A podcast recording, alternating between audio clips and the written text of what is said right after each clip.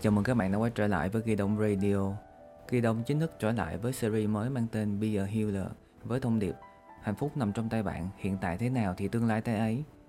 Mình tin là bất kỳ ai sống trên đời này đều trải qua nhiều mất mát, tổn thương, có người mất ít, có người mất nhiều, có người dễ dàng vượt qua và cũng có người chật vật mang theo mình những cảm xúc tiêu cực dẫn đến trầm cảm, thậm chí là tự tử. Đó là lý do vì sao mà mình muốn thực hiện cái series này.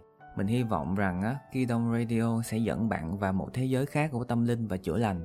Từ những bước cơ bản nhất mà bất kỳ ai cũng có thể làm được và đến cuối cùng bạn sẽ trở thành một con người khác, tích cực hơn, vui vẻ hơn và tâm hồn đầy yêu thương.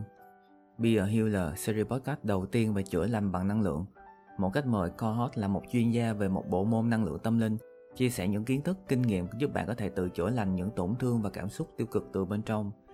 Chính thức phát hành vào 30 tháng 4 năm 2022 trên tất cả các nền tảng như Spotify, Apple Podcast, Zing MP3. Đừng bỏ lỡ nhé!